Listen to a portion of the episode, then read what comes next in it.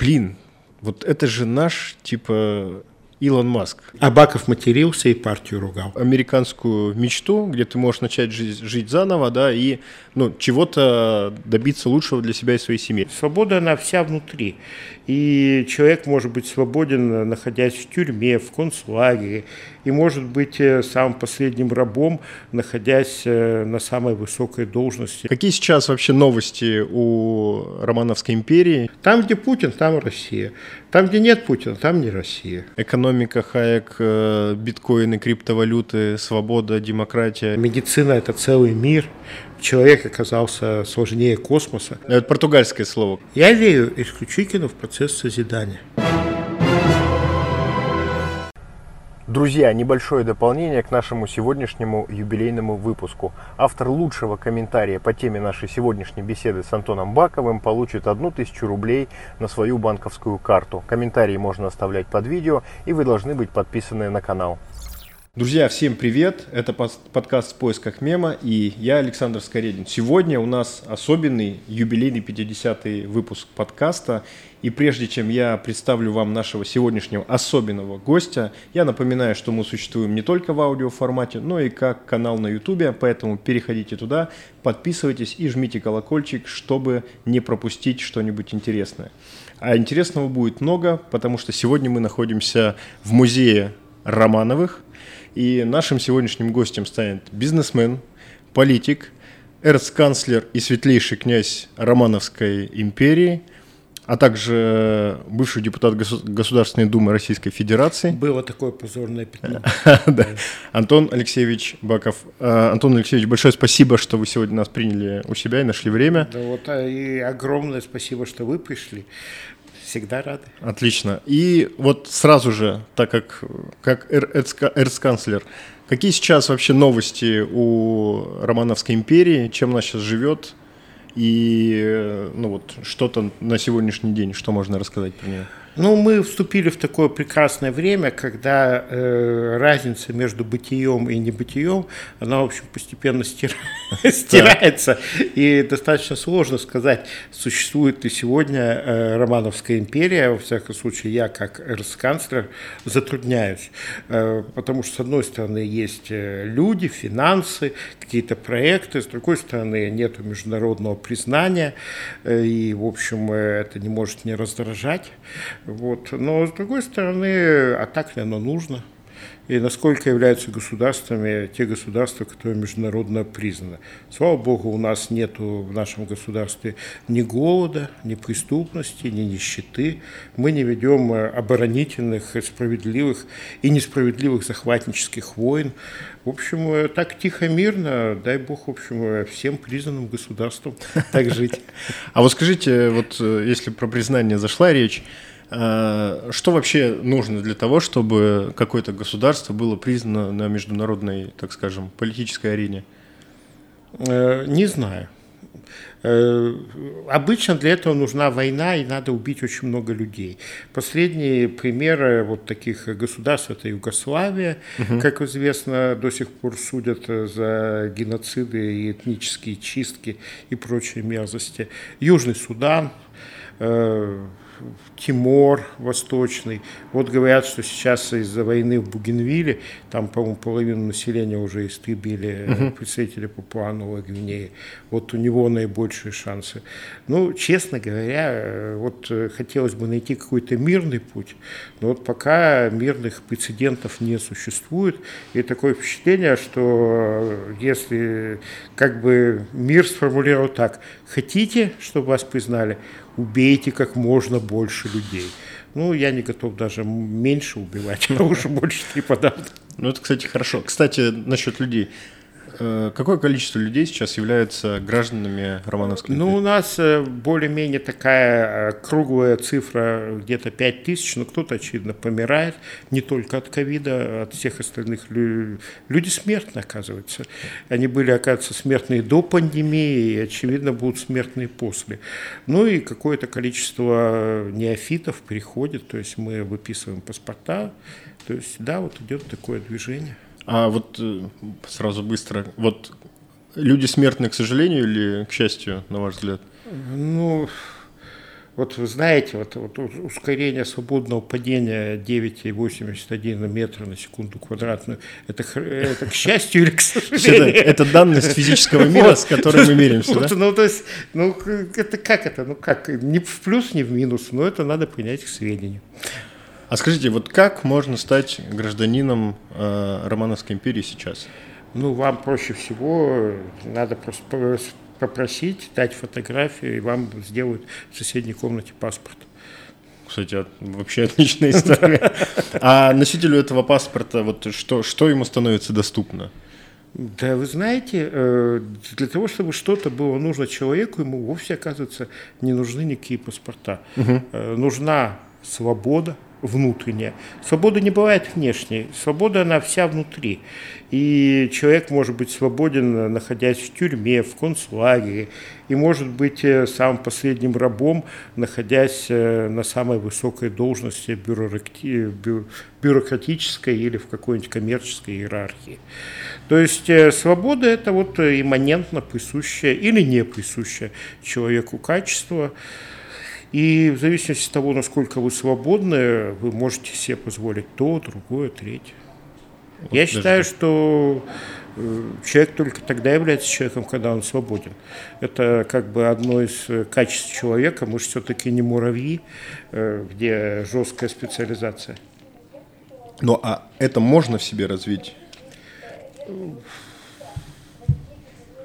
Этого я не знаю. Или это либо дано, либо вот мне да. кажется, что от природы это всем дано, но некоторые это утрачивают. Вот, наверное, скорее так.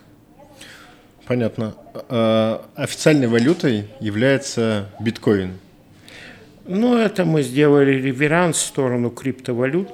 Тема мне близка. Дело в том, что э, я сторонник фон Хайека, и я запустил ну, с единомышленниками и согласия, и по, так сказать, по поддержке Найшуля и Гайдара э, первые частные деньги, во всяком случае у нас в России уральские франки, и это было 30 лет назад, в этом году вот вышли серебряные монеты, первый тираж отчеканенный серебра 925 пробы, угу. вот, юбилейные в честь 30-летия.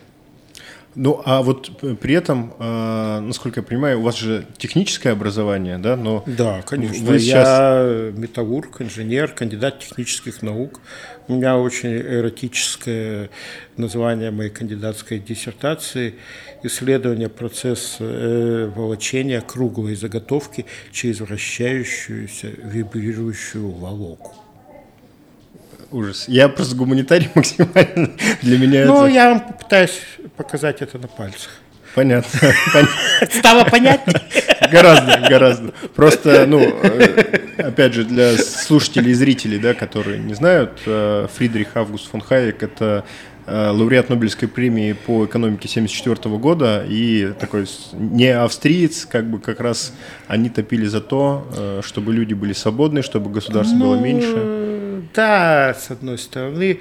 С другой стороны, они немножечко все-таки, видите, 70-е годы, они были очень давно. Угу. Прошло немало с тех пор времени.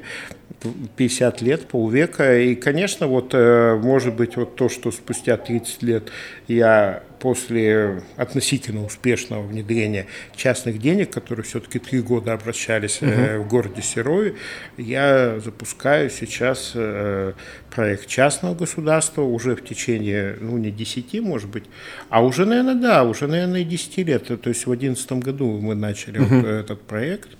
То есть э, вот это некие шаги, шаги вперед, э, потому что на самом деле, э, если следовать Евангелию, да, от Матфея, то все мы с момента принятия христианства стали царями и священниками. Угу. То есть э, каждый из нас, и то, что человек вот свои монаршие и священные права столь легко умоляет, это, конечно, говорит не в пользу человека. А вы религиозный человек? Ну, все мы как-то религиозны. Э, разумеется, наверное, я не в такой степени даже не в такой, а, наверное, я не так, наверное, религиозен, как мой прадед э, православный протеерей. Э, то есть у него была своя религиозность, ну, у меня, наверное, какая-то тоже есть своя. Вот. Это как, э, как и свобода у человека, она у каждого своя, является каким-то внутренним стержнем. И не только свобода, и не свобода тоже. То есть э, об этом мало говорят, но ведь э, вот эти вот все карты, гербы, э, границы, э, вот все эти названия, допустим, Российская Федерация, вот они же абсолютно обманчивы, потому что каждое поколение наполняет э, старые меха совершенно новым э, вином. То есть э, сегодняшняя Российская Федерация совершенно не походит не на Российскую Федерацию 90-х или, допустим, на Российскую Федерацию нулевых, и процесс изменений бесконечен, и это абсолютно нормально. Ну, а вот как вы считаете, вот э, вокруг нас происходят понятные процессы, и не только в Российской Федерации, в мире и так далее, и так далее. Э, является для, ли для людей на нашей планете, э, являются ли частные государства, о которых вы говорите, вот единственным выходом, э, который может дать какой-то новый толчок? На Ой, новый знаете, я вырос э, в стране единственно верной идеологии, как это... Э, тоже там, как она, а, что-то теория Маркса жизненно, потому что она верна или наоборот. Ну, короче, конечно, это была абсолютно неверная теория, поэтому, но она была при этом единственно верной. То есть я сразу понимаю так, что если что-то единственно верное, то это уже неверно. Я считаю, что нас ждет э, совершенно нечто многообразное – Точно так же, как мы сегодня имеем ну, совершенно разные семьи, да, допустим. То есть мы имеем, допустим, традиционную семью, uh-huh. да, где женщина по-прежнему не заведена да, рабыни, босая, беременная на кухне, родильный э, автомат, uh-huh. не более того. Но в то же время мы имеем точно такую же по составу семью, которая на самом деле совершенно другая потому что это социальная семья. Это семья, которая превращается вот в это многодетное подобие только за счет того, что получает огромные социальные деньги, э, вот, допустим, на том же Западе. Да? Uh-huh. Вот, то есть сначала они платят им за рождение огромного количества детей, а потом, когда эти дети подрастают и понимают, что никакого равенства нет, и в отличие от детей единственных, которые получили наследство своих бабушек, прабабушек, родителей, э, получили деньги на образование и так далее, а они получили только социальные пособия, После этого они понимают, что виноваты враги ислама и идут взрываться. То есть ни разу же еще не взорвался представитель первого поколения.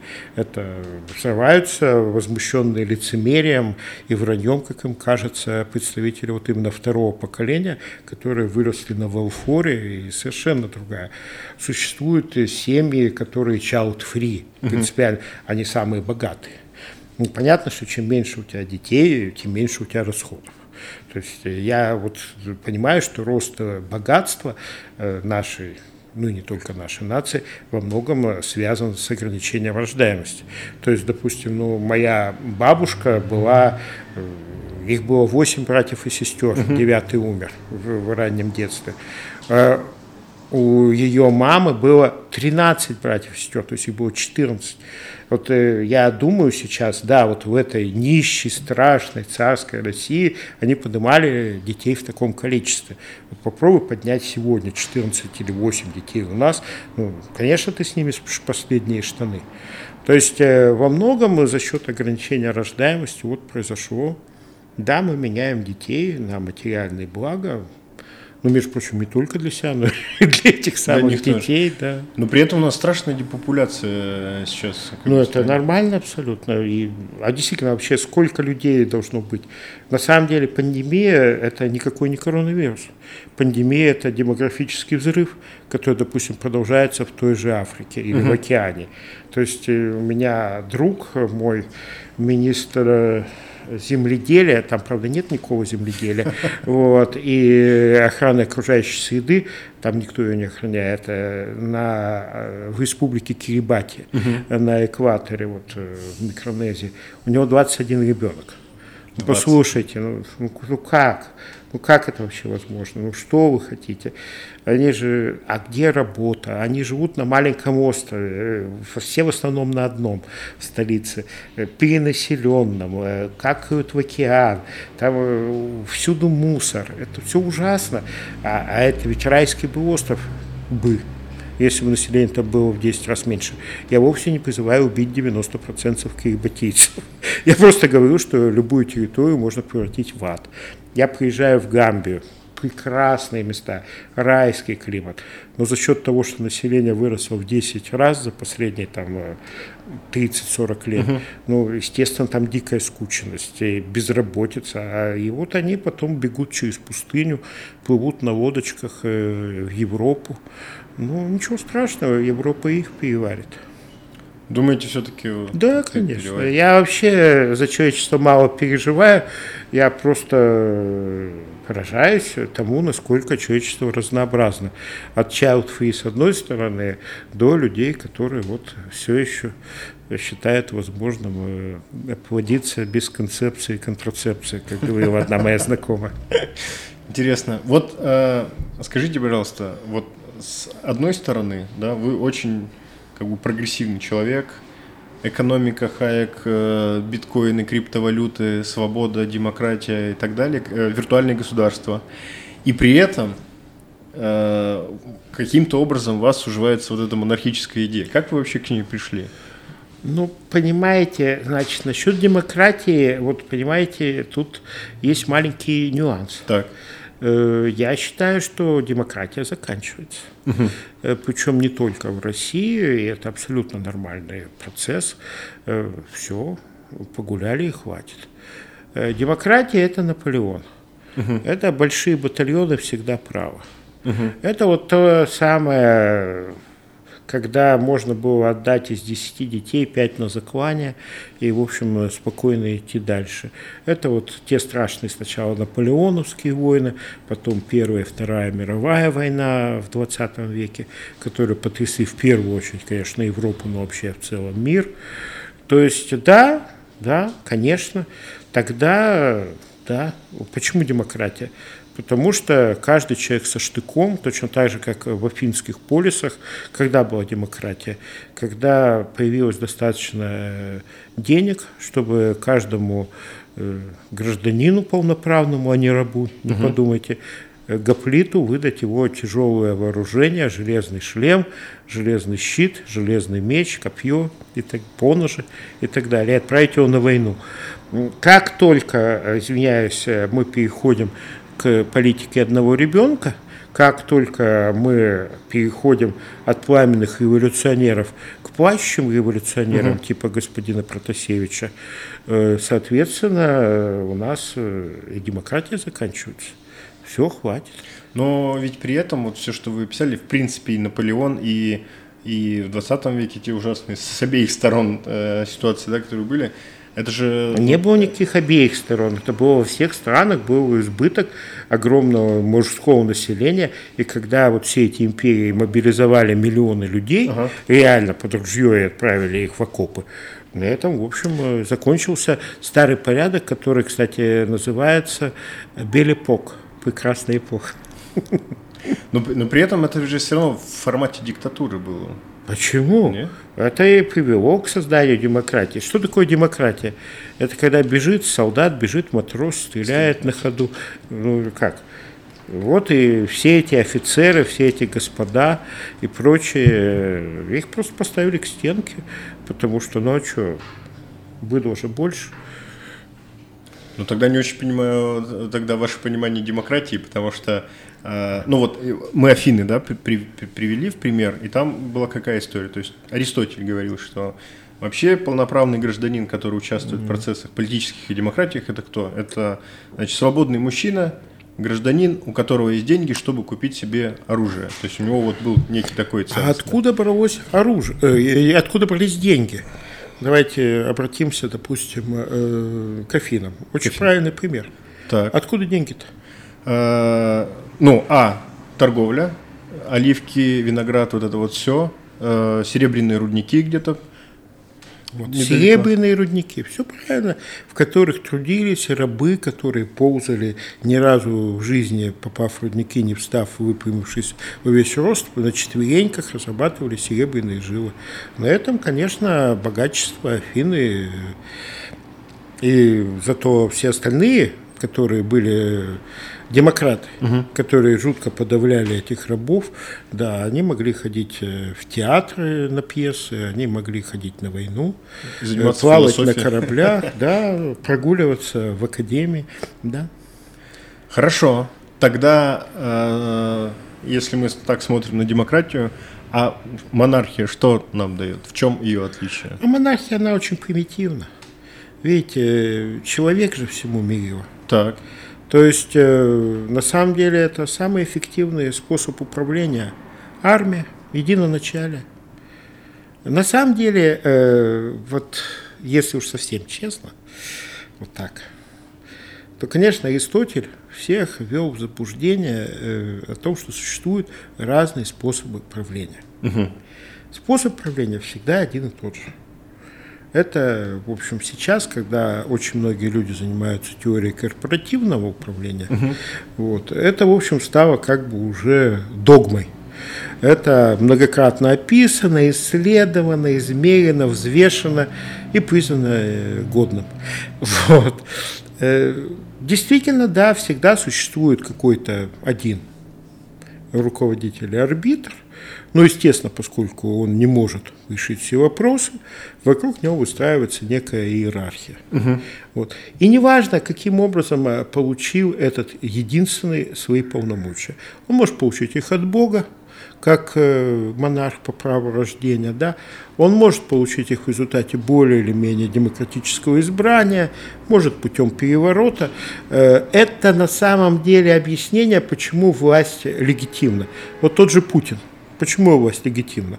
Потому что он проводит выборы. Раньше бы это не проканало. Но вот сейчас э, захоти какие-нибудь прогрессивные, какие-нибудь вот, как это в арабских странах было, да, э, революции капитанов, там, майоров угу. и так далее, да, вот захотят какие-нибудь прогрессивные молодые офицеры свергнуть Путина.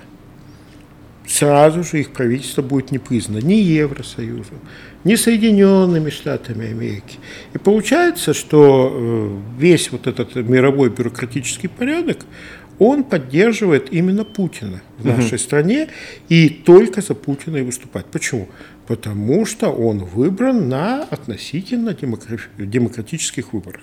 Выборы у нас не являются демократическими, но если бы были демократические, равно выигрывал. Угу. Это вполне очевидно, потому что никаких конкурентов-то откуда они возьмутся-то? Ну, если у тебя зачищено политическое поле, то, наверное... Ну, оно у всех зачищено. От Лукашенко, там, э, Зеленский вот сейчас защищает, зачищает. Пожалуйста, вот вам прогрессивный молодой человек э, с точно таким же мышлением. Я даже мышлением это не назову. Мышление, вот как сказал бы Горбачев. Ну а вы считаете, Зеленский сейчас э, постарается остаться у власти и не уйдет после своего срока? Ну, вы знаете евреев. Анекдот. Давайте. Евреи спросили, а что было бы, если бы вы э, были царем? Ну, я бы жил чуть лучше, чем царь. Почему? Ну, я бы еще немного шил на дому. Вот так вот, значит. У меня бабушка еврейка, я могу себе позволить так шутить. То, есть, то, есть, то есть, в принципе, он еще и подшивать будет чего-то. Ну, конечно. Хорошо. Вот э, смотрите такой момент. Вернемся в 80-е годы, да, вы студент УПИ. Было. Отличник, было, лауреат да. различных, э, значит... Ну, никого я не лауреат, просто ленинский стипендиат. Стипендиат, да. извиняюсь. Да. А, Вокруг, значит, 84 год, мы сами все понимаем примерно как. Не, в 84-м я еще не был ленинским стипендиатом, я но еще учился это... на первом курсе, да, но да, уже но, был отличником, да. Э, ну, в 88-м вы закончили. Закончил да. в 88-м, да. И при этом вы, значит, бойкотируете э, выборы, выборы да, в... Да как это называется, Верховный Совет СССР или РСФСР, я сейчас уже не помню, конечно. Вот, ну, то есть время-то тогда было вообще чуть, ну, как бы, непростое, наверное, неправильно сказать, но гораздо сложнее в этом отношении чем сейчас. То есть э, вы правильно сказали, что была вот единая идеология, э, путь Маркса и всего остального. Что вот вас... Мне, во-первых, дико повезло. Так.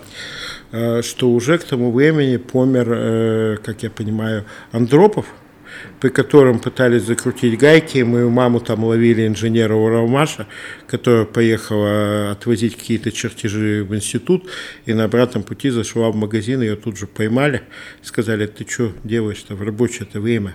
Угу. Выслали представление, решили премию. Вот. Ну, Там вот. же были времена, когда облавы делали в кинотеатрах в рабочее время. А почему вы не на рабочем месте?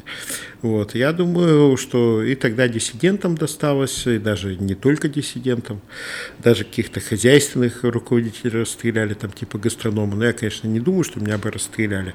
Но Жизнь элементарно бы, бы, да, могли бы выгнать из э, комсомола и института. Такое случилось с одним из моих одноклассников. Угу. Вот, из мединститута нашего Свердловского. Ну и э, к счастью, времена были беззубые, черненковские. Вот. И просто как бы не решились. Но... А вообще никаких последствий не было. Но при... хорошо, последствия это уже Хотя пост... я подписался на бюллетень же. Я подписал бюллетень, что голосовать отказываюсь.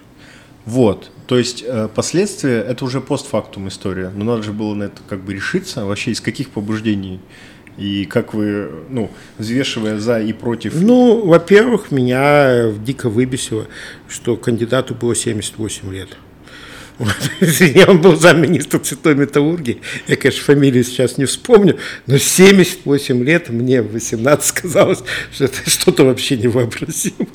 Что сейчас я понимаю, что мне там осталось-то самому до 78, две недели, можно сказать. Но, знаете, вот мне сейчас 33, мне кажется, что 78 все равно для... Раздражает. Для людей. Ну, не то, что раздражает, но ты ну, так... Для 18 точно. Ты так прикидываешь, а что человек может сделать на этом месте, и у тебя начинаются вот. какие-то... Ну, и, конечно, я был жуткий антисоветчик. Конечно, у меня вот, э, недавно прислали сохранившуюся чудом поэму э, о нашей поездке в колхоз школьном, вот где-то примерно там 81 там год, наверное, вот 82 и там была такая фраза, и Баков, а Баков матерился и партию ругал. То есть, да, было у меня такое запыхательство. Ну, то есть это такой эмоциональный порыв? Да нет, это то, что я уже к тому времени терпеть не мог э, коммунистов, хотя вот там в классе там каком-то четвертом или пятом написал даже Конституцию Союза Советских Коммунистических Республик.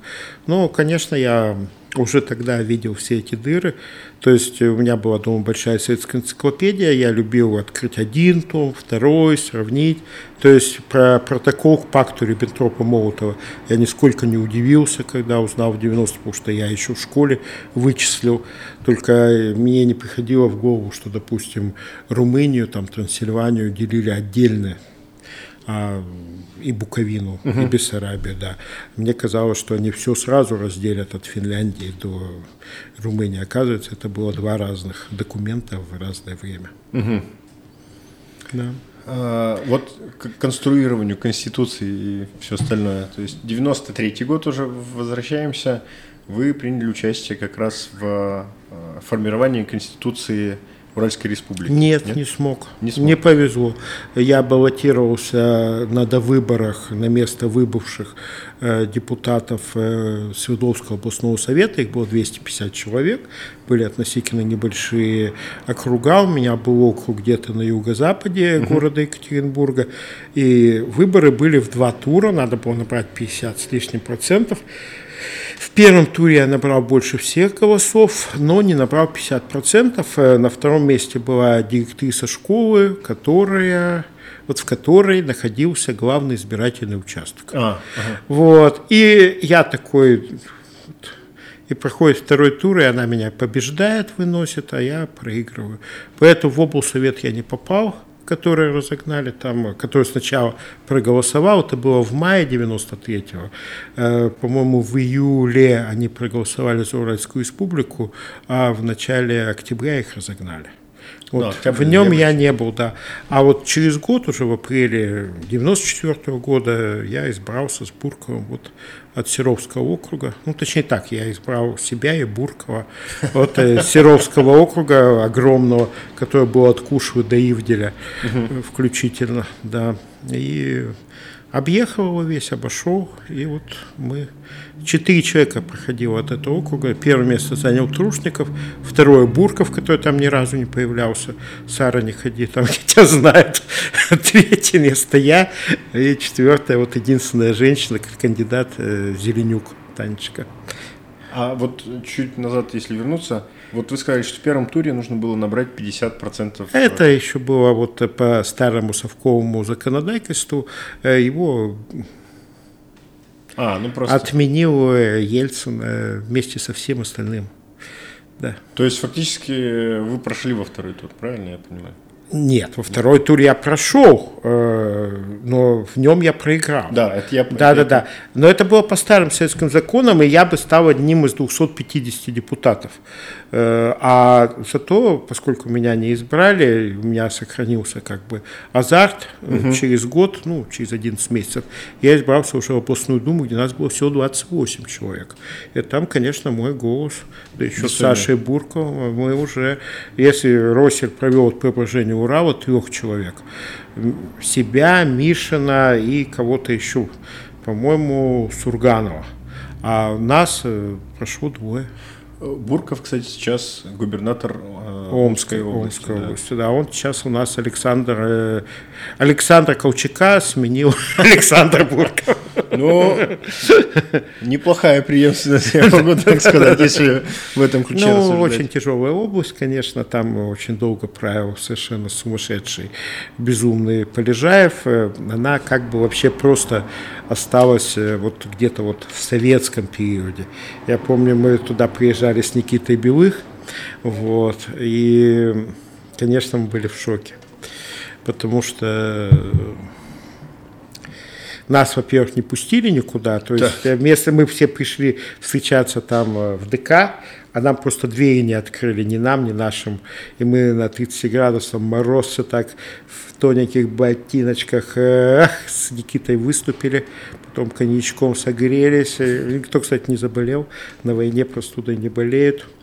Да, удивительное место. То есть э, там э, самое красивое здание в центре города было так огорожено забором. А, мы говорим, «А как так? А это торговый центр. Но губернатор сказал, что то ли откроет его только через его трупы, приказал э, заделать забором и никого не пускать и не выпускать. Я вот несколько раз был в Омске, и у меня такое впечатление сложилось, что это такой курган-миллионник. Да. Вот. Ну, это, конечно, личная заслуга Полежаева, потому что в советское время это был обычный городок, э, миллионник, действительно миллионник. Тем более там две реки, казалось бы, Опи и Оми, то есть, ну, ну то есть вообще все. Должно... Нефтеперерабатывающий завод. И все Бекон. Область у них только, они, в отличие от нас, очень маленькая и чисто сельскохозяйственная. То есть ага. у них как бы один такой крупный промышленный центр, а вокруг поля, поля, поля, поля. Вот возвращаясь к нашим да, родным пенатам, значит, все-таки вот проект Уральской Республики, вот насколько э, как вы вообще сейчас его оцениваете вот с высоты прошедших лет? А точно так же, как в 91 году, 30 лет назад. Первое, чтобы создать какую-то идентичность, надо ее для начала создать. Так. То есть э, мы же начали там в 91 году издавать журнал «Уральский областник», публиковать документы какие-то по истории Урала. А вы поймите, что то, что мы сейчас знаем об Урале, это несопоставимо с тем, что мы знали об Урале 30 лет назад. Угу. Никто вообще не занимался историей Урала на уровне баек краеведов. Никто даже не знал про верхотурье. Вот э, то, что в 1987 году я начал э, пропагандировать верхотурье, э, это было было даже для специалистов нонсенсом, потому что вот как вот эта сталинская мифологема зашла, что Россия родина слонов, мы самая промышленная держава, вот Демидовы по приказу Петра I создали Урал и все в таком духе. Ничего, что когда Петр I там и Демидовы пришли на Урал, Петр I, кстати, ни разу не приезжал, угу. вот, здесь уже больше ста лет платили налоги, были распаханы, стояли мельницы, кузницы. Э, Дегенин был вынужден э, запретить местные вот э, кузницы и местное вот кустарное производство железа, потому что оно выходило в 4 раза дешевле, чем у него на его заводах. Ну, потому что мелкое производство, оно более рентабельно естественно, брали самую богатую руду и обрабатывали ее, в общем. Вот такие были крицы, как булка хлеба, ну, весили они, конечно, там больше 10 килограмм, потому что булка была из железа. А, кстати, вот как раз пику добавлю, значит, у меня есть друг Иван Семьян, он а, является заведующим кафедры лаборатории экспериментальной археологии в Челябинском uh университете. Вот. И он очень плотно разрабатывает как бы бронзовый век, особенно в Челябинской Аркаим, области. Аркаим, конечно. Да, а они как шагнули. Ведь тоже ничего не было.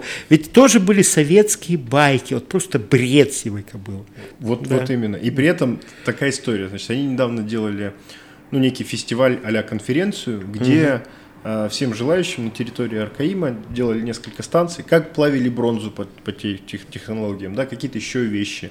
Ну и пытались, в общем, э, об этом рассказать. И они э, провели научный эксперимент, то есть они построили вот один в один и в размер, и с точки зрения материалов и так далее, колесницу, собственно, которая является на данный момент там одной из древнейших вообще в принципе. Ну, на которой челябинцы покорили Индию, Китай, ну, э, Месопотамию, Египет. Почти. Кон- конкрет, конкретно аркаимцы покорили что-то одно, то есть сейчас да. Э, как бы речь ну, о том, что... домашнивание лошади и появление колесницы, да, да. да, все правильно. И вот, и, значит, приехал... Но опять же, без бронзы бы этого не случилось, а, ну, конечно, были и другие, другая рудная база, Балхашская, конечно, в Казахстане, да. Вот. И, собственно, опять же, на вот на это мероприятие приезжает губернатор Челябинской области со своей, ну, там, вот, свитой. И он им рассказывает, в общем, вот такая вот история. Это у нас, мы там в 74 году впервые раскопали вот эту там колесницу, мы это сделали, мы видим, что это вот так и так. И люди в окружении губернатора говорят, в смысле, это типа, что, раньше, чем у римлян они появились? Он говорит, ну вообще римляне не воевали на колесницах, это было, ну там, тысячи лет. К тому времени лет. это уже устарело, да? Да, да, да. И вообще, в принципе, вот вся технология, она как бы отсюда туда при пришла. Они говорят, блин. И они, э, и он говорит, они на меня смотрят, как будто я им какую-то вот э, просто фантастическую историю рассказываю, какие-то байки и так далее. Хотя это вот... И он, кстати, топит тоже за вот э, идентичность. Он говорит, да. вот мы все хотим что-то сделать, да, какую-то локальную идентичность, какую-то свое там... Это бренд. мы сейчас хотим. А тогда люди даже не понимали этого слова. То есть э, я встречался с Толей Ребенкиным, с Росселем, мы позже познакомились. Это был председатель облсовета, того самого, который провозгласил Уральскую республику. Ага. И вот я ему говорю, что ну надо как-то объяснить людям, что они уральцы, э, потому что он мне говорит, а вы э, проект Конституции республики не писали? Я говорю, ну подождите, прежде чем писать проект Конституции для кого-то, надо, чтобы это кто-то был. То есть э, вы сформируете потребителя, угу. а, а они, понимаешь, они пошли по другому пути. Они сначала написали Конституцию, то есть все это шло сверху, это ни, люди никто не поняли ни вопроса, который им задали на референдуме. Что происходит? Да, да, и, конечно, миллионы уральцев не вышли на защиту своей республики, когда ее разогнали одним росчерком пера. А кто ее разогнал? Тот же Россель. Он ее сначала разогнал, а на следующий день сняли с работы его и самого. Если уж так уж честно-то говорить, то не Ельцин, угу. а Россель ведь разогнал Уральскую республику. А я думал, что это одновременно, что его сняли? Нет, нет, нет, это было очень иезуитски. То есть ему сначала поручили разогнать, и он всех разогнал, распустил свой парламент, угу. э, всех-всех и так далее, а на следующий день его сняли с работы. О, как. да, я говорю, что э, ну, в результате Россель с, э, на него, конечно, очень сильно обиделись. Э, вот в первую очередь те, кого он же обманул, он же всем рассказывал, что Уральская республика, да это личное поручение Ельцина, это надо, чтобы держать в узде национальной республики и все в таком духе. Ну, что, ну, тем не менее, человек просто перевернулся и э, поднялся за косичку, как барон Мюнхгаузен, и вот снова выкарабкался. Молодец. Но ну, при этом он же вот практически сразу переизбрался. Ну, не сразу. Да, несколько месяцев э, буквально. Почему? Да? Сначала он избрался в Совет Федерации, действительно, через пару месяцев, наверное, даже через, ну да, через два месяца. А потом э, мы воевали за выборность губернаторов, мы сделали на него ставку с Сашей Бурковым, мы голосовали за него с самого начала, то есть когда его избрали председателем областной думы, а потом за устав. Ну, и угу. устав, да, в Свердловской области, конечно, через меня весь шел, потому что я был председателем комитета по законодательству. Mm. Ну, тогда просто некому было. И вот ни одного юриста тогда, слава тебе, Господи, и депутатов не было. Были люди, выбранные народом. Поэтому Металлург Баков выправлял э, устав из, чего, из того, что было. Ну, а вот э, как вы считаете, вот по прошествию этих 30 лет, вот эта некая общность уральцев и некая идентичность, она вообще у нас появилась? Или, Нет, или... конечно. Нет. Нет, конечно. Она у нас, безусловно, была. То есть э, вот э, сейчас, связавшись э, с изучением своего прошлого, вот с вашего позволения. Да, конечно. Да. Ой.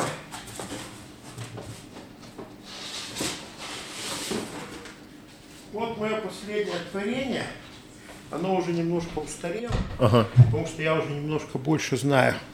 Это вот уральские предки.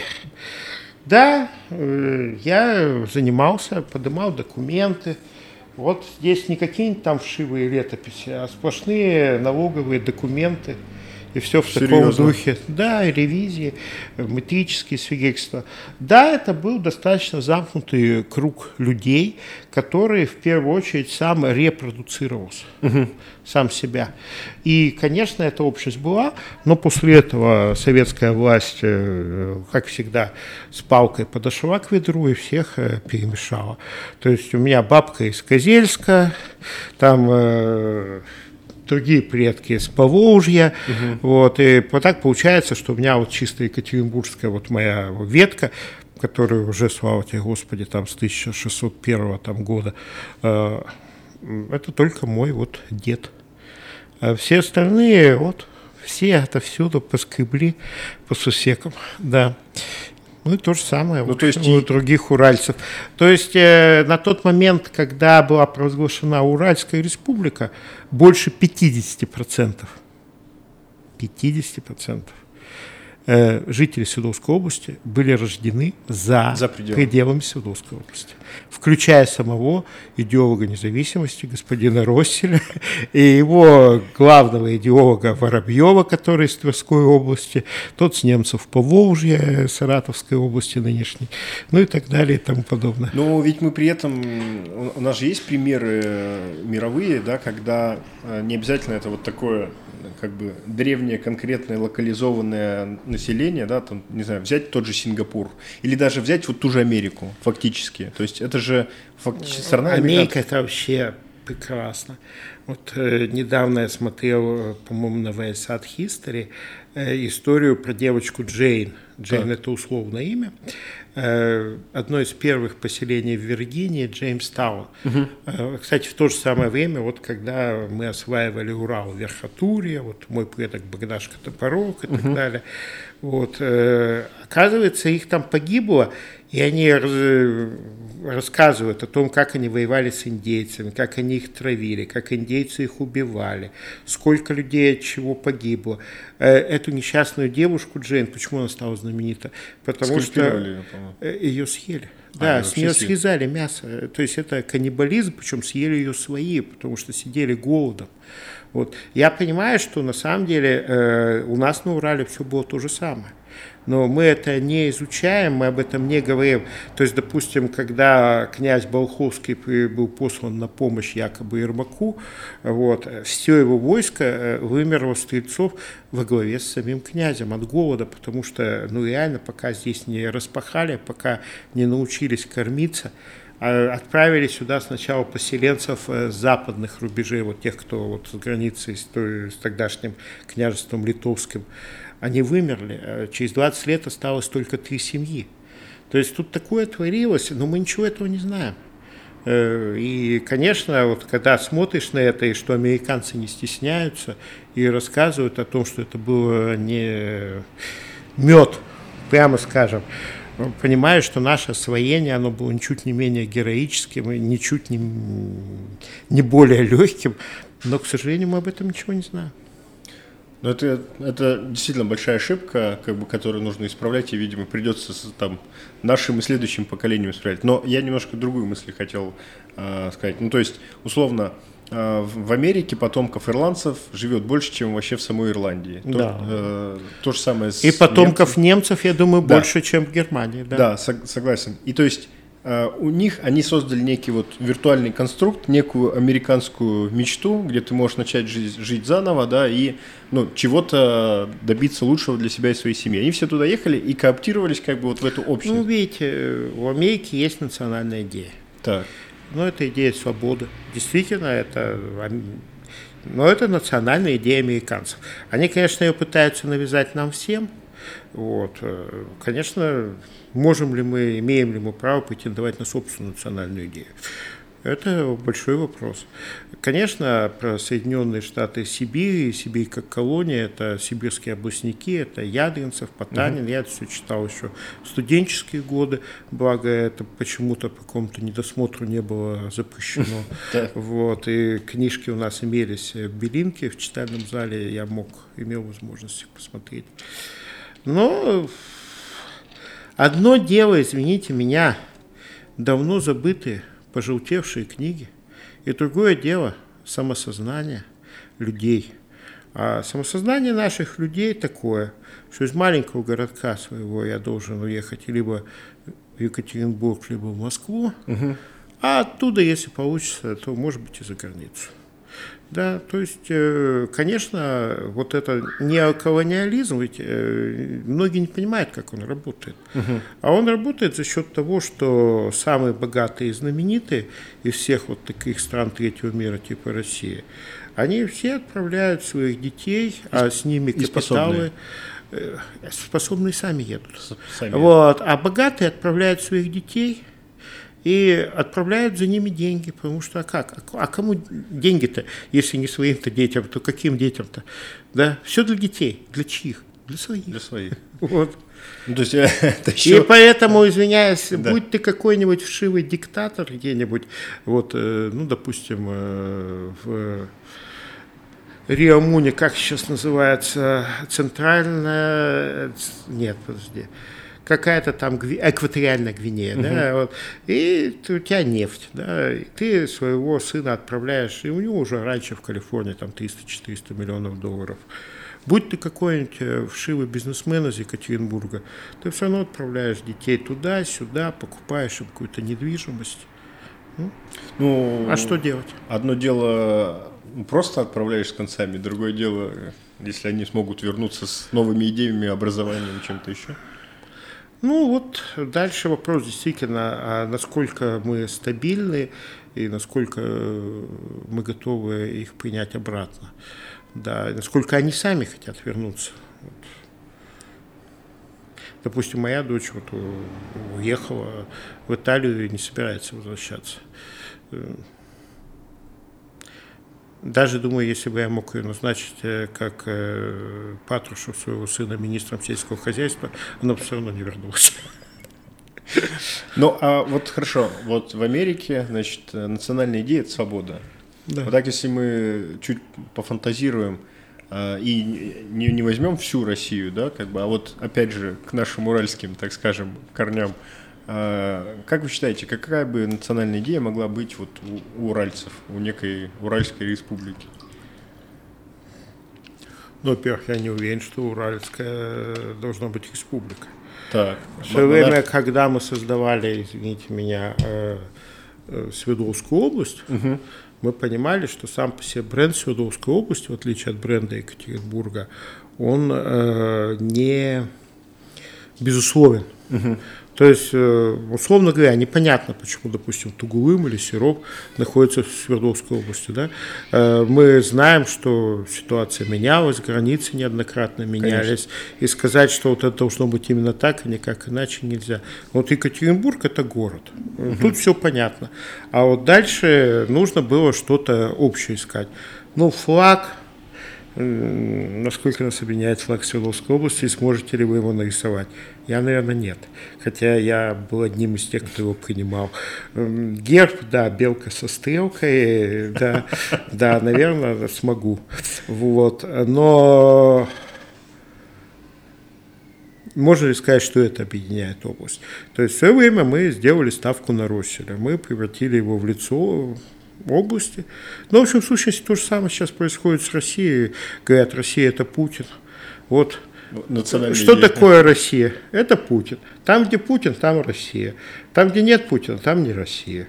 Вот э, помрет Путин, и России не будет. Ну да, это, конечно, может быть, вот понимаешь, э, с одной стороны, как бы это очень ущербная в этом смысле технология, а с другой стороны, она самая примитивная, самая работающая. Вот э, сделать человека лицом чего-то вообще самое простое, да? Да, лицо Арифлейм там или чего. да, там, да, да, да, да, да, да, да.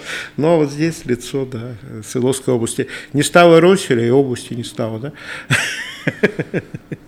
Ну, Где она, область? Нет ее? хороший вопрос. Ну, это зависит от того, что понимать под словом область, как бы. Ну, вот э, та самая э, область в смысле идентичности, Да. Ее нет. ее больше нет. Понятно. А вот тогда от Уральской республики. В свое время у вас был проект с Мансии, подобный же. Ну, не совсем. Сов- Даже совсем нет. Совсем нет, да? Да.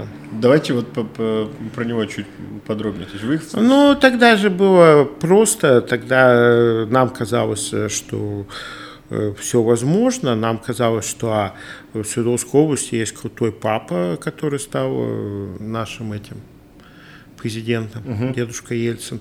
Мы же не знали, что ему абсолютно насрать на Свердловскую область, и на всех нас. Вот, э, что он, э, как только уехал, сразу о нас забыл. Тем более, что уехал он от нас сначала в Москву, то есть, в общем, прошло достаточное время, чтобы аквариумная рыбка забыла о своем прошлом. Вот. Второе, значит, э, нам казалось, что в Свердловской области зачем-то нужна нефть, и что в Свердловской области есть э, какая-то власть, которая захочет этим заняться. Третье, мы видели действительно ужасный разброд и шатание в матрешке тюменской. Вот, и нам казалось, что можно что-то отжать за это время. Э, Четвертое, разделились только что Чечена Ингушетия на Чечню Ингушетию. Нам казалось вполне э, логичным, чтобы разделились Хантыйские и Мансийские округа, и Мансийский округ ушел бы в Свердловскую область. Но потом выяснилось, что все наши мысли, они были абсолютно нелепы, глупы, они были связаны с тем, что мы до этого никогда не были в правительстве, э, во власти. Мы не знали, что бюрократам абсолютно на все наплевать, и никто не собирается там э, решать какие бы то ни было проблемы. Вот, ну, кончилось это тем, что теперь нами управляют тюменцы, вот, Не потому что... нами, не только нами. Ну, в том числе и нами. Почему? Да. Потому что, да, потому что мы не смогли в свое время отжать у них э, те же нефтяные вещи, да. Ну, по делам. По Но, делам. а, Выяснилось, э, что да, что мы оперлись на воздух. Никто нас не поддержал, никто реально не помог никак. А вот если чуть пофантазировать, и если бы поддержали и помогли, то вот э, во что бы это могло вылиться сейчас? Через... Но у нас было бы чуть больше бюджета. Да? Вот и все у нас было бы, очевидно, бы какое-то относительно крупное, как минимум два. Не знаю, тогда это назывались НГДУ, нефтегазодобывающее управление. У нас было бы как минимум два НГДУ Красноленск нефтегаза, это Нягань. Угу. У нас был бы Березовский газ, у нас был бы Уральский нефтяной район.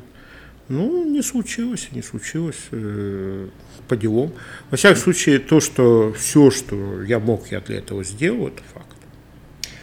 А, такой вопрос, то, тоже абсолютно гипотетический. Сегодня как раз э, вспоминали и пример Югославии, и в, принципе СССР э, таким же может быть э, примером, да, что там в процессе неких больших политических и исторических каких-то движений старые формации могут просто развалиться на части. А, вот насколько вы вероятностно оцениваете, что может настать такая ситуация, что текущая Российская Федерация распадется на какие-то куски? Я не верю в это. Невозможно. Э, я не верю, что что-то может развалиться. Я верю исключительно в процесс созидания. Угу. Я верю в то, что может что-то создаться. А я вижу, что на территории из населения которая когда-то было в Югославии, появилось э, семь государств, угу. включая Косово. Угу. Вот. Э, это был сложный процесс. Он шел неоднозначно, даже больше, наверное, э, наверное, семь с половиной, если предположить, что Босния и Герцеговина, как федерация, это не государство, а полтора. Угу. Может быть, не два, но точно не одно. Да. Вот. И для того, чтобы что-то создать, это совершенно не тот процесс, который говорит о развале. Точно так же говорят о распаде там, Римской империи. Неправда. Были созданы новые государства. И это очень интересный, но, безусловно, созидательный процесс. Вот так, чтобы что-то там взяло и распалось, такого просто не бывает. Бывает, что новое поколение создает что-то новое. Это абсолютно нормально, потому что новое поколение, оно всегда создает что-то новое. И даже если так же называется, то это совсем не то, что было. Другое содержание, да, у тех же понятий. Да, да, да, и другие люди, и другое содержание. То есть э, даже если мы думаем, что это одно и то же, потому что название одно и то же, на самом деле это совсем не одно и то же. Та же Российская империя Николая I и Николая II – это две абсолютно разные страны. Потому что ось времени ее никто не отменял. Ну а вот э, на ваш взгляд, да, чем они отличались? Полностью. Полностью. Полностью. Это совершенно две разные страны. То есть э, Николаевская Россия первого, это все-таки еще сословная страна. Угу. То есть это страна, которая э, очень четко разделена. Это страна разных миров.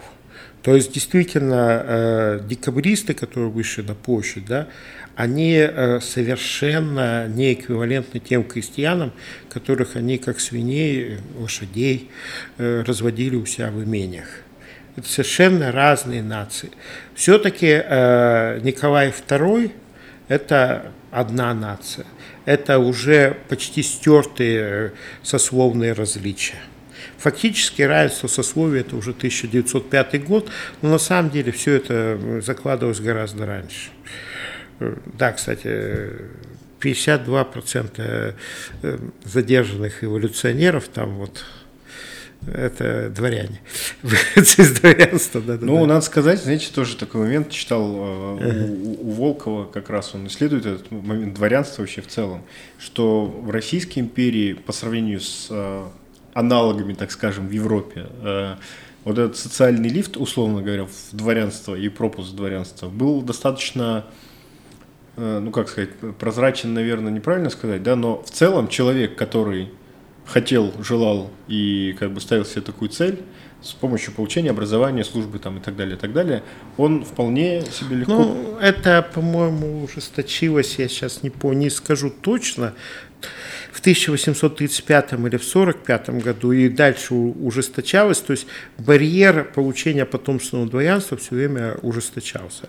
А в 18 веке действительно мы знаем массу случаев, когда казенные мастеровые, врачи, я об этом здесь пишу, угу. тоже да, становились э, дворянами, просто выслужившись по горному ведомству на государственных заводах, ну, либо там получив медицинское образование по медицинской линии. Ну, тот же дедушка Ленина, Суруль Бланк, Израиль Бланк, э, который в крещении был Александром, да, вот э, отец его матери, он стал как дворянином. Работал у нас сначала на югокамских заводах в Пермской области, потом на Златоустовском заводе, получил чин казенные заводы, казенный лекарь горный. Вот, и купил потом именица себе Кукушкина, вот где проводил детство Владимир Ильич. Да. Понятно. Но э, что губило, еще раз повторяю, губило же огромное количество детей. Почитайте тех же детей в семье Ульяновых. Да, дворяне, дворяне, а что бы они могли унаследовать тут реально-то? Э, был бы один ребеночек – вот два мальчика, одного повесили, да, Сашу, а второму бы все досталось бы Володе. Это была бы одна история, а поскольку там еще было аглоедов полным-полно. Но, но вот при этом, опять же, возвращаясь да, к, э, к детям и к всему остальному, вот фактически, ну, то есть, вот если мы берем какие-нибудь аграрные, да, там, времена, все диктовалось когда, там, наличием плодородных э, там, земель и так далее, и так далее, да? Безусловно. А, то есть в каждую эпоху э, были какие-то... Я бы даже сказал неплодородных. Если речь идет об Урале, то все диктовалось неплодородными Или Древней Греции, кстати, тоже. У них там 5% от всего, от всей территории. Вот. А, но сейчас э, формация меняется, мир меняется, то есть у нас там промышленность, там, сейчас мы в постиндустриальную эпоху живем, и сейчас там, ну, не, некие вот старые паттерны вот этого поведения из, из аграрных, они уже не очень, э, как сказать-то, не очень актуальны. И сейчас вот часто же говорят, да, там, люди новая нефть, там, и так далее, и так далее, и что, в принципе-то, э, можно жить на... А у вас сколько детей? Пока один. Вот. Это очень разумное решение. Как говорил в свое время Аркадий Райкин, у меня детей много, максимум один. Но, и как говорил Жванецкий, родить, конечно, говорит, троих э, детей можно, но надо же уговорить шесть родителей. Потому что, ну, дети это по-прежнему самые большие наши расходы, самые наши долговременные инвестиции. И, в общем, далеко не всегда они как бы э, как это приносят э, прибыль. Дивиденды. Да, дивиденды. Очень часто дети бунтуют, и тогда, да, скорее э, в минус все это идет. Но вот при этом фактически, да, сейчас как бы человек, ну, человеческий капитал это самое дорогое, что может быть. То есть люди создают новые идеи, новые. Да, я там, полностью с вами согласен, но да. это опять-таки влечет за собой что? Страшное неравенство в людях. Потому что один человек создает новые идеи, а другой норовит насрать тебе в душу. И таких... Это человеческая природа. Да, да, да, да, да. И вот понимаете, конечно, с одной стороны, вот я вижу перед собой э, страшенную дивергенцию, да, то есть вот эти семьи, которые child free, а некоторые вообще не семьи. Угу. Половина детей вообще рождается вне брака в Европе вот эти социальные дети, эти традиционные дети, где баба как была самкой, так и остается. Э, с другой стороны, конечно, прослеживаются семьи интеллигентные, высокообразованные, в которых внутри уже не три даже поколения, а четыре, где за счет продолжительности жизни, угу. где передаются внутри какие-то компетенции, потому что, ну что греха таить, у нас э, кризис высшего образования, ничему нельзя научить где-то. Можно только передать, и можно передать э, приемному там зятю, как это традиционно было. То есть вот возрождение некоторых вот феодальных там вот практик, которые были у ремесленников, там вот эта передача цеховых знаний. Вот я считаю, что, допустим, та же медицина, да, угу. то есть в дальнейшем нас ждет рост страшной специализации медицины. Вот эта медицина – это целый мир, человек оказался сложнее космоса. Во всяком случае, им гораздо больше занимаются. вот. И да, действительно, появятся династии, да они уже появились. Давайте возьмем всех наших музыкантов и так далее. Это вообще Евгеника, когда скрещивают между собой музыкантов и выводят музыкальное потомство. Может быть. Вообще человек, э, как известно, это подобно свиньям и собакам, это продукт искусственного разведения, потому что разведением людей занимаются люди. не только достаточно давно пары, да, но и сами мы, в общем, мы пытаемся находить все соответствующие пары, да, в меру своей разумности. Или неразумно. Ну, а с неразумными что? Хорошо. Ну, а то есть вы считаете, что вот вы говорите, что тогда у нас сохраняется и дальше усугубляется вот это неравенство? Оно будет очень расти, конечно, и в том числе имущественное. Ну, имущественного неравенства такого, как э, в 21 веке не было никогда. Слушайте, мы дожили до того, что частные семьи финансируют э, полеты людей в космос. Причем добро бы одна семья. Раньше это было не по карману большинству государств, сейчас это решают частные семьи. А, как раз про, про частные семьи, про, про значит, полеты в космос. Вчера разговаривал с подругой своей, значит, и э, как бы делюсь новостью, что вот я сегодня буду записывать с вами подкаст, все, все, все такое. Вот. А, и она мне такая говорит, ну, то есть она имеет общее представление о вас, там, и так далее. Она говорит, блин, вот это же наш, типа, Илон Маск, черт побери. То есть с точки зрения инноваций и всего остального, ну и типа неуемной энергии делать что-то, это же, говорит, вообще Иван Маск, видишь, получил пинок под зад покинул свою Южную Африку. Частью. Очевидно, да, из-за победы э, он понял, что будет человеком второго сорта. Черный расизм существует, он ничуть не лучше Ужасный. белого.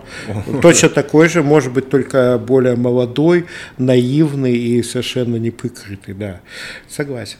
А, но это вообще глупость, на мой взгляд, потому что в каждой расе масса пород людей. Ну, тот же вот справочник по кастам, который последний раз, по-моему, издавали в Индии в 1936 году, uh-huh. он, 1936, естественно, э, включал больше 5000 каст.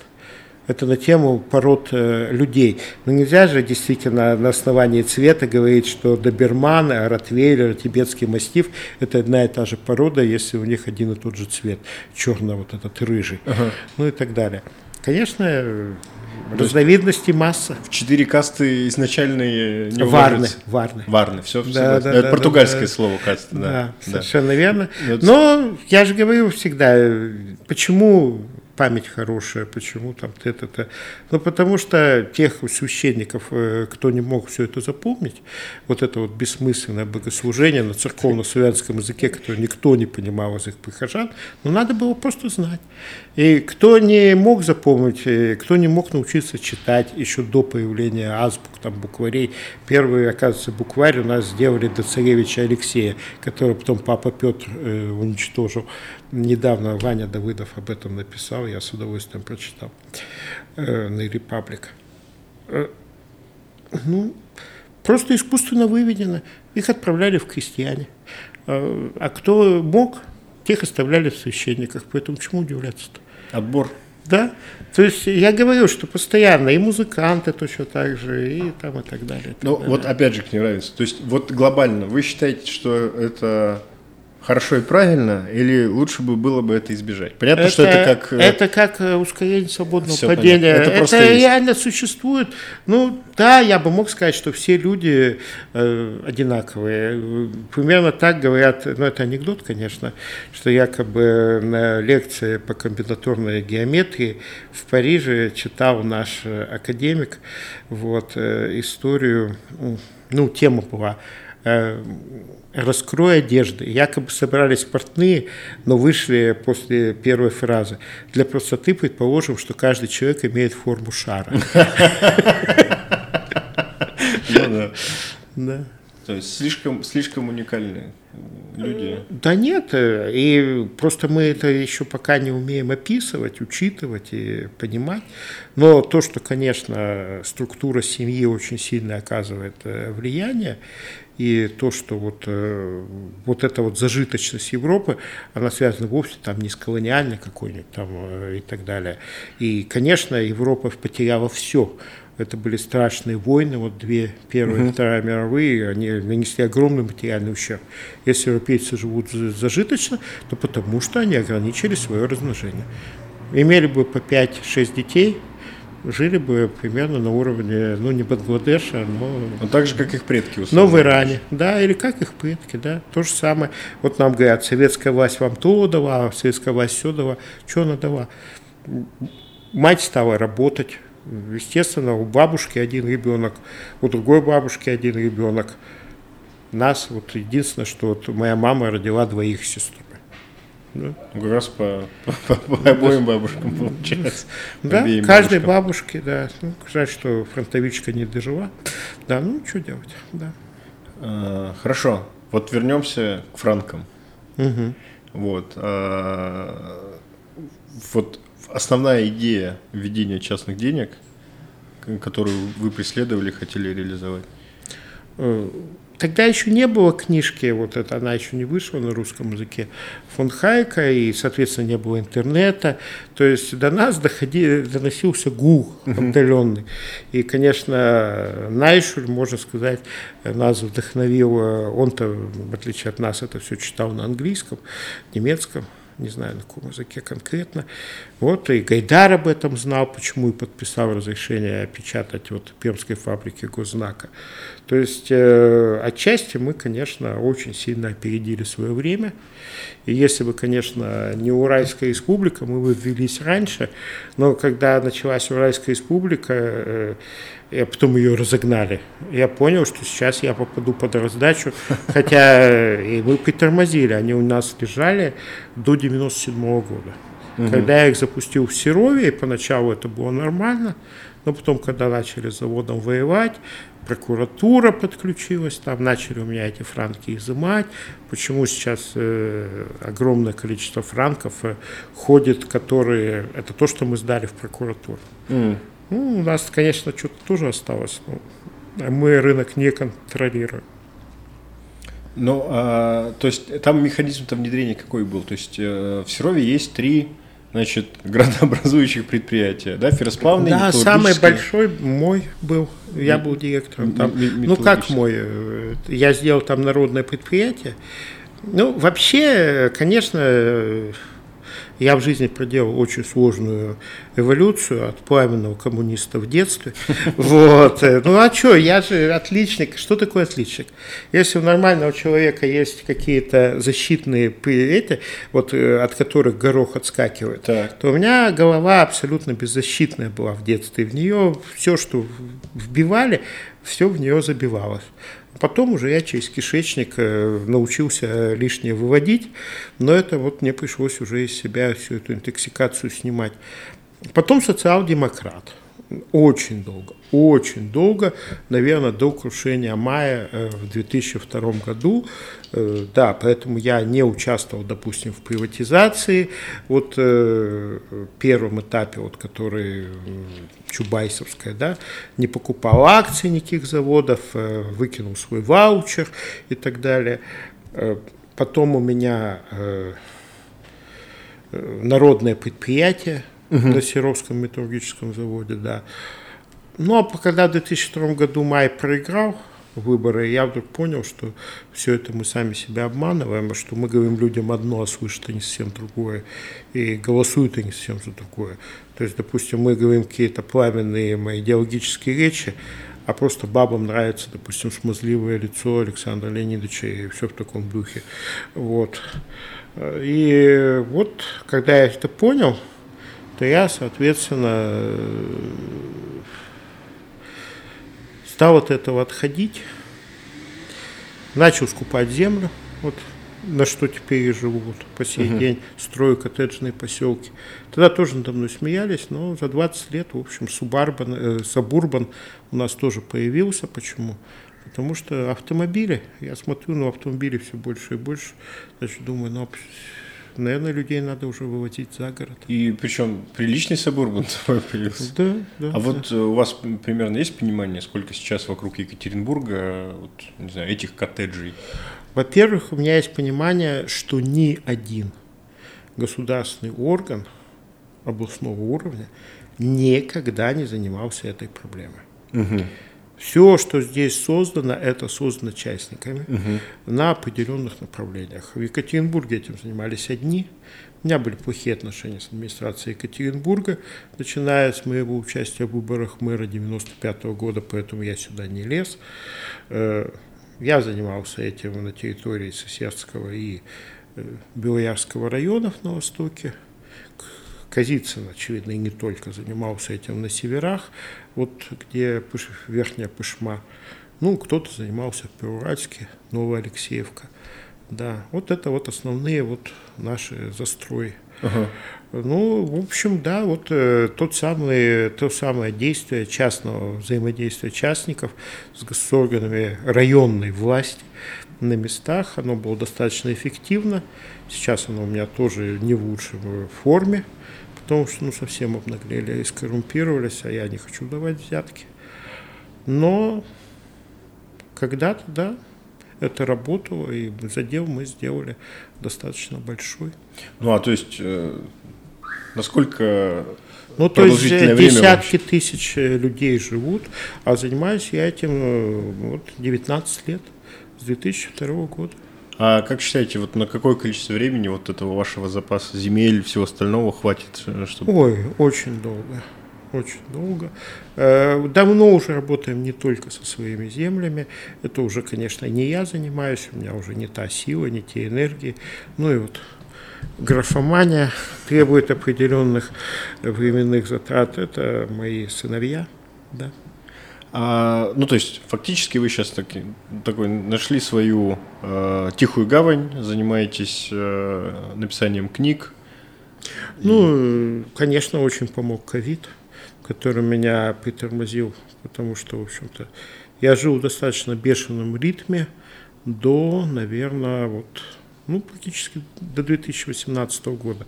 Наверное, я притормозил после нашего фиаско в Гамбии, когда мы заключили договор с президентом, потом он от него отказался. Это было, конечно, для меня большим ударом. Вот.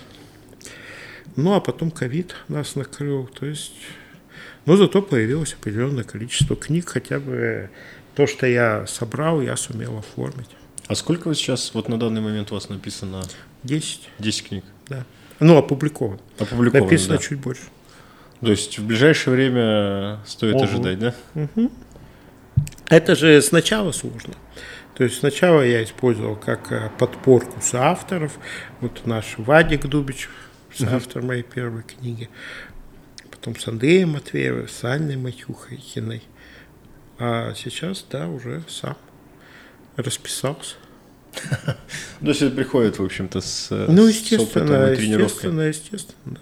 Отлично. Ну, а какие-то еще, там, не знаю, более или менее активные действия с точки зрения продвижения Романовской империи вы себе еще планируете? Конечно, конечно. А, то есть, если их можно публично сказать? А я их уже озвучил, да, сейчас я хочу уйти от обезьянцев, э, от контактов э, с, скажем так, с, ну, с государствами, скажем так, э, третьего уровня. То есть я хотел как бы прийти в маленькие бедные страны и сказать, вот я готов вам оказать помощь, столько-то будет на каждого, угу. вот вам будет лучше, вы ничего не теряете, я ничего у вас не беру, вот я вам даю. Нет, это не работает. Оказывается, в самом бедном государстве руководители живут э, совсем не бедно. Вот. И вот я от этого отказался. И, соответственно, сейчас я иду, вот фильм вышел у Netflix э, «Остров Розы». Угу. Посмотрите, я примерно по этому пути иду и примерно на этом месте вот в Адриатике. Что же это ко мне привязалось, Соречка-то вот, вроде раньше вот я не был вот в этом вот вот замешан. Ну, что ж тебе делать? Э, Остров Розы, да? Надо обязательно посмотреть. А это фильм или сериал? Это фильм. фильм. К сожалению, это не сериал, потому что Остров Розы просуществовал достаточно недолго. Но мы учтем их ошибки. Ну, кстати, это очень интересно, когда да. есть что-то, что можно учесть, да? Да, да, да, но они еще старше нас, то есть они появились э, вместе со студенческим движением вот май 68 года, студенческая эволюция во Франции хотя они были ближе к Италии, к Римени. Угу. Понятно.